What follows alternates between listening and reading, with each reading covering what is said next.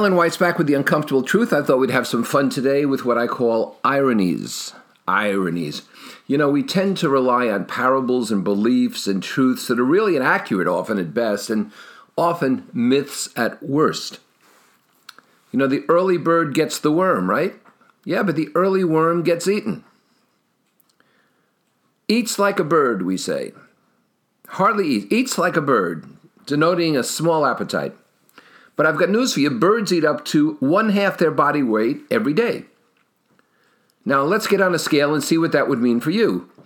The average American woman weighs 166 pounds. This is from Wikipedia, so it has to be correct. And the average man today in America weighs 198 pounds. So, if you're going to eat like a bird, you'd be consuming somewhere between 80 and 100 pounds of food daily. Good luck with that. Let's face it, speed limits are strictly advisory. An anal retentive cop could pull you over for doing 70 on the interstate, I guess, where the speed limit's 60 or 65, but that cop would have to dodge the 18 wheeler and the bus shooting by at 80.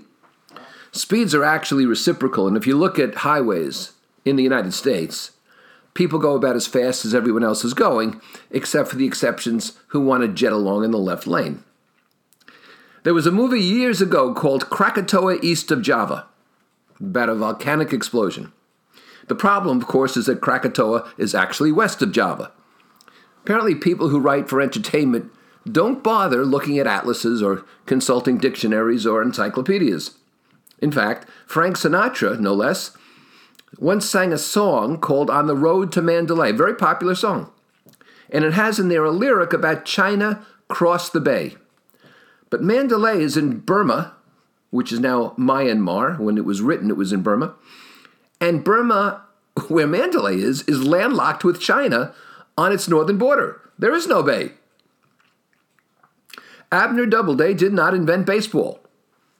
He was a Civil War general and he was a good inventor of myth. The game's origins were actually in England, and it was being played in America prior to the American Revolution. Now, for my friends who uh, would like to enjoy some uh, secular understanding of religious tradition, there is no such thing as a gefilte fish.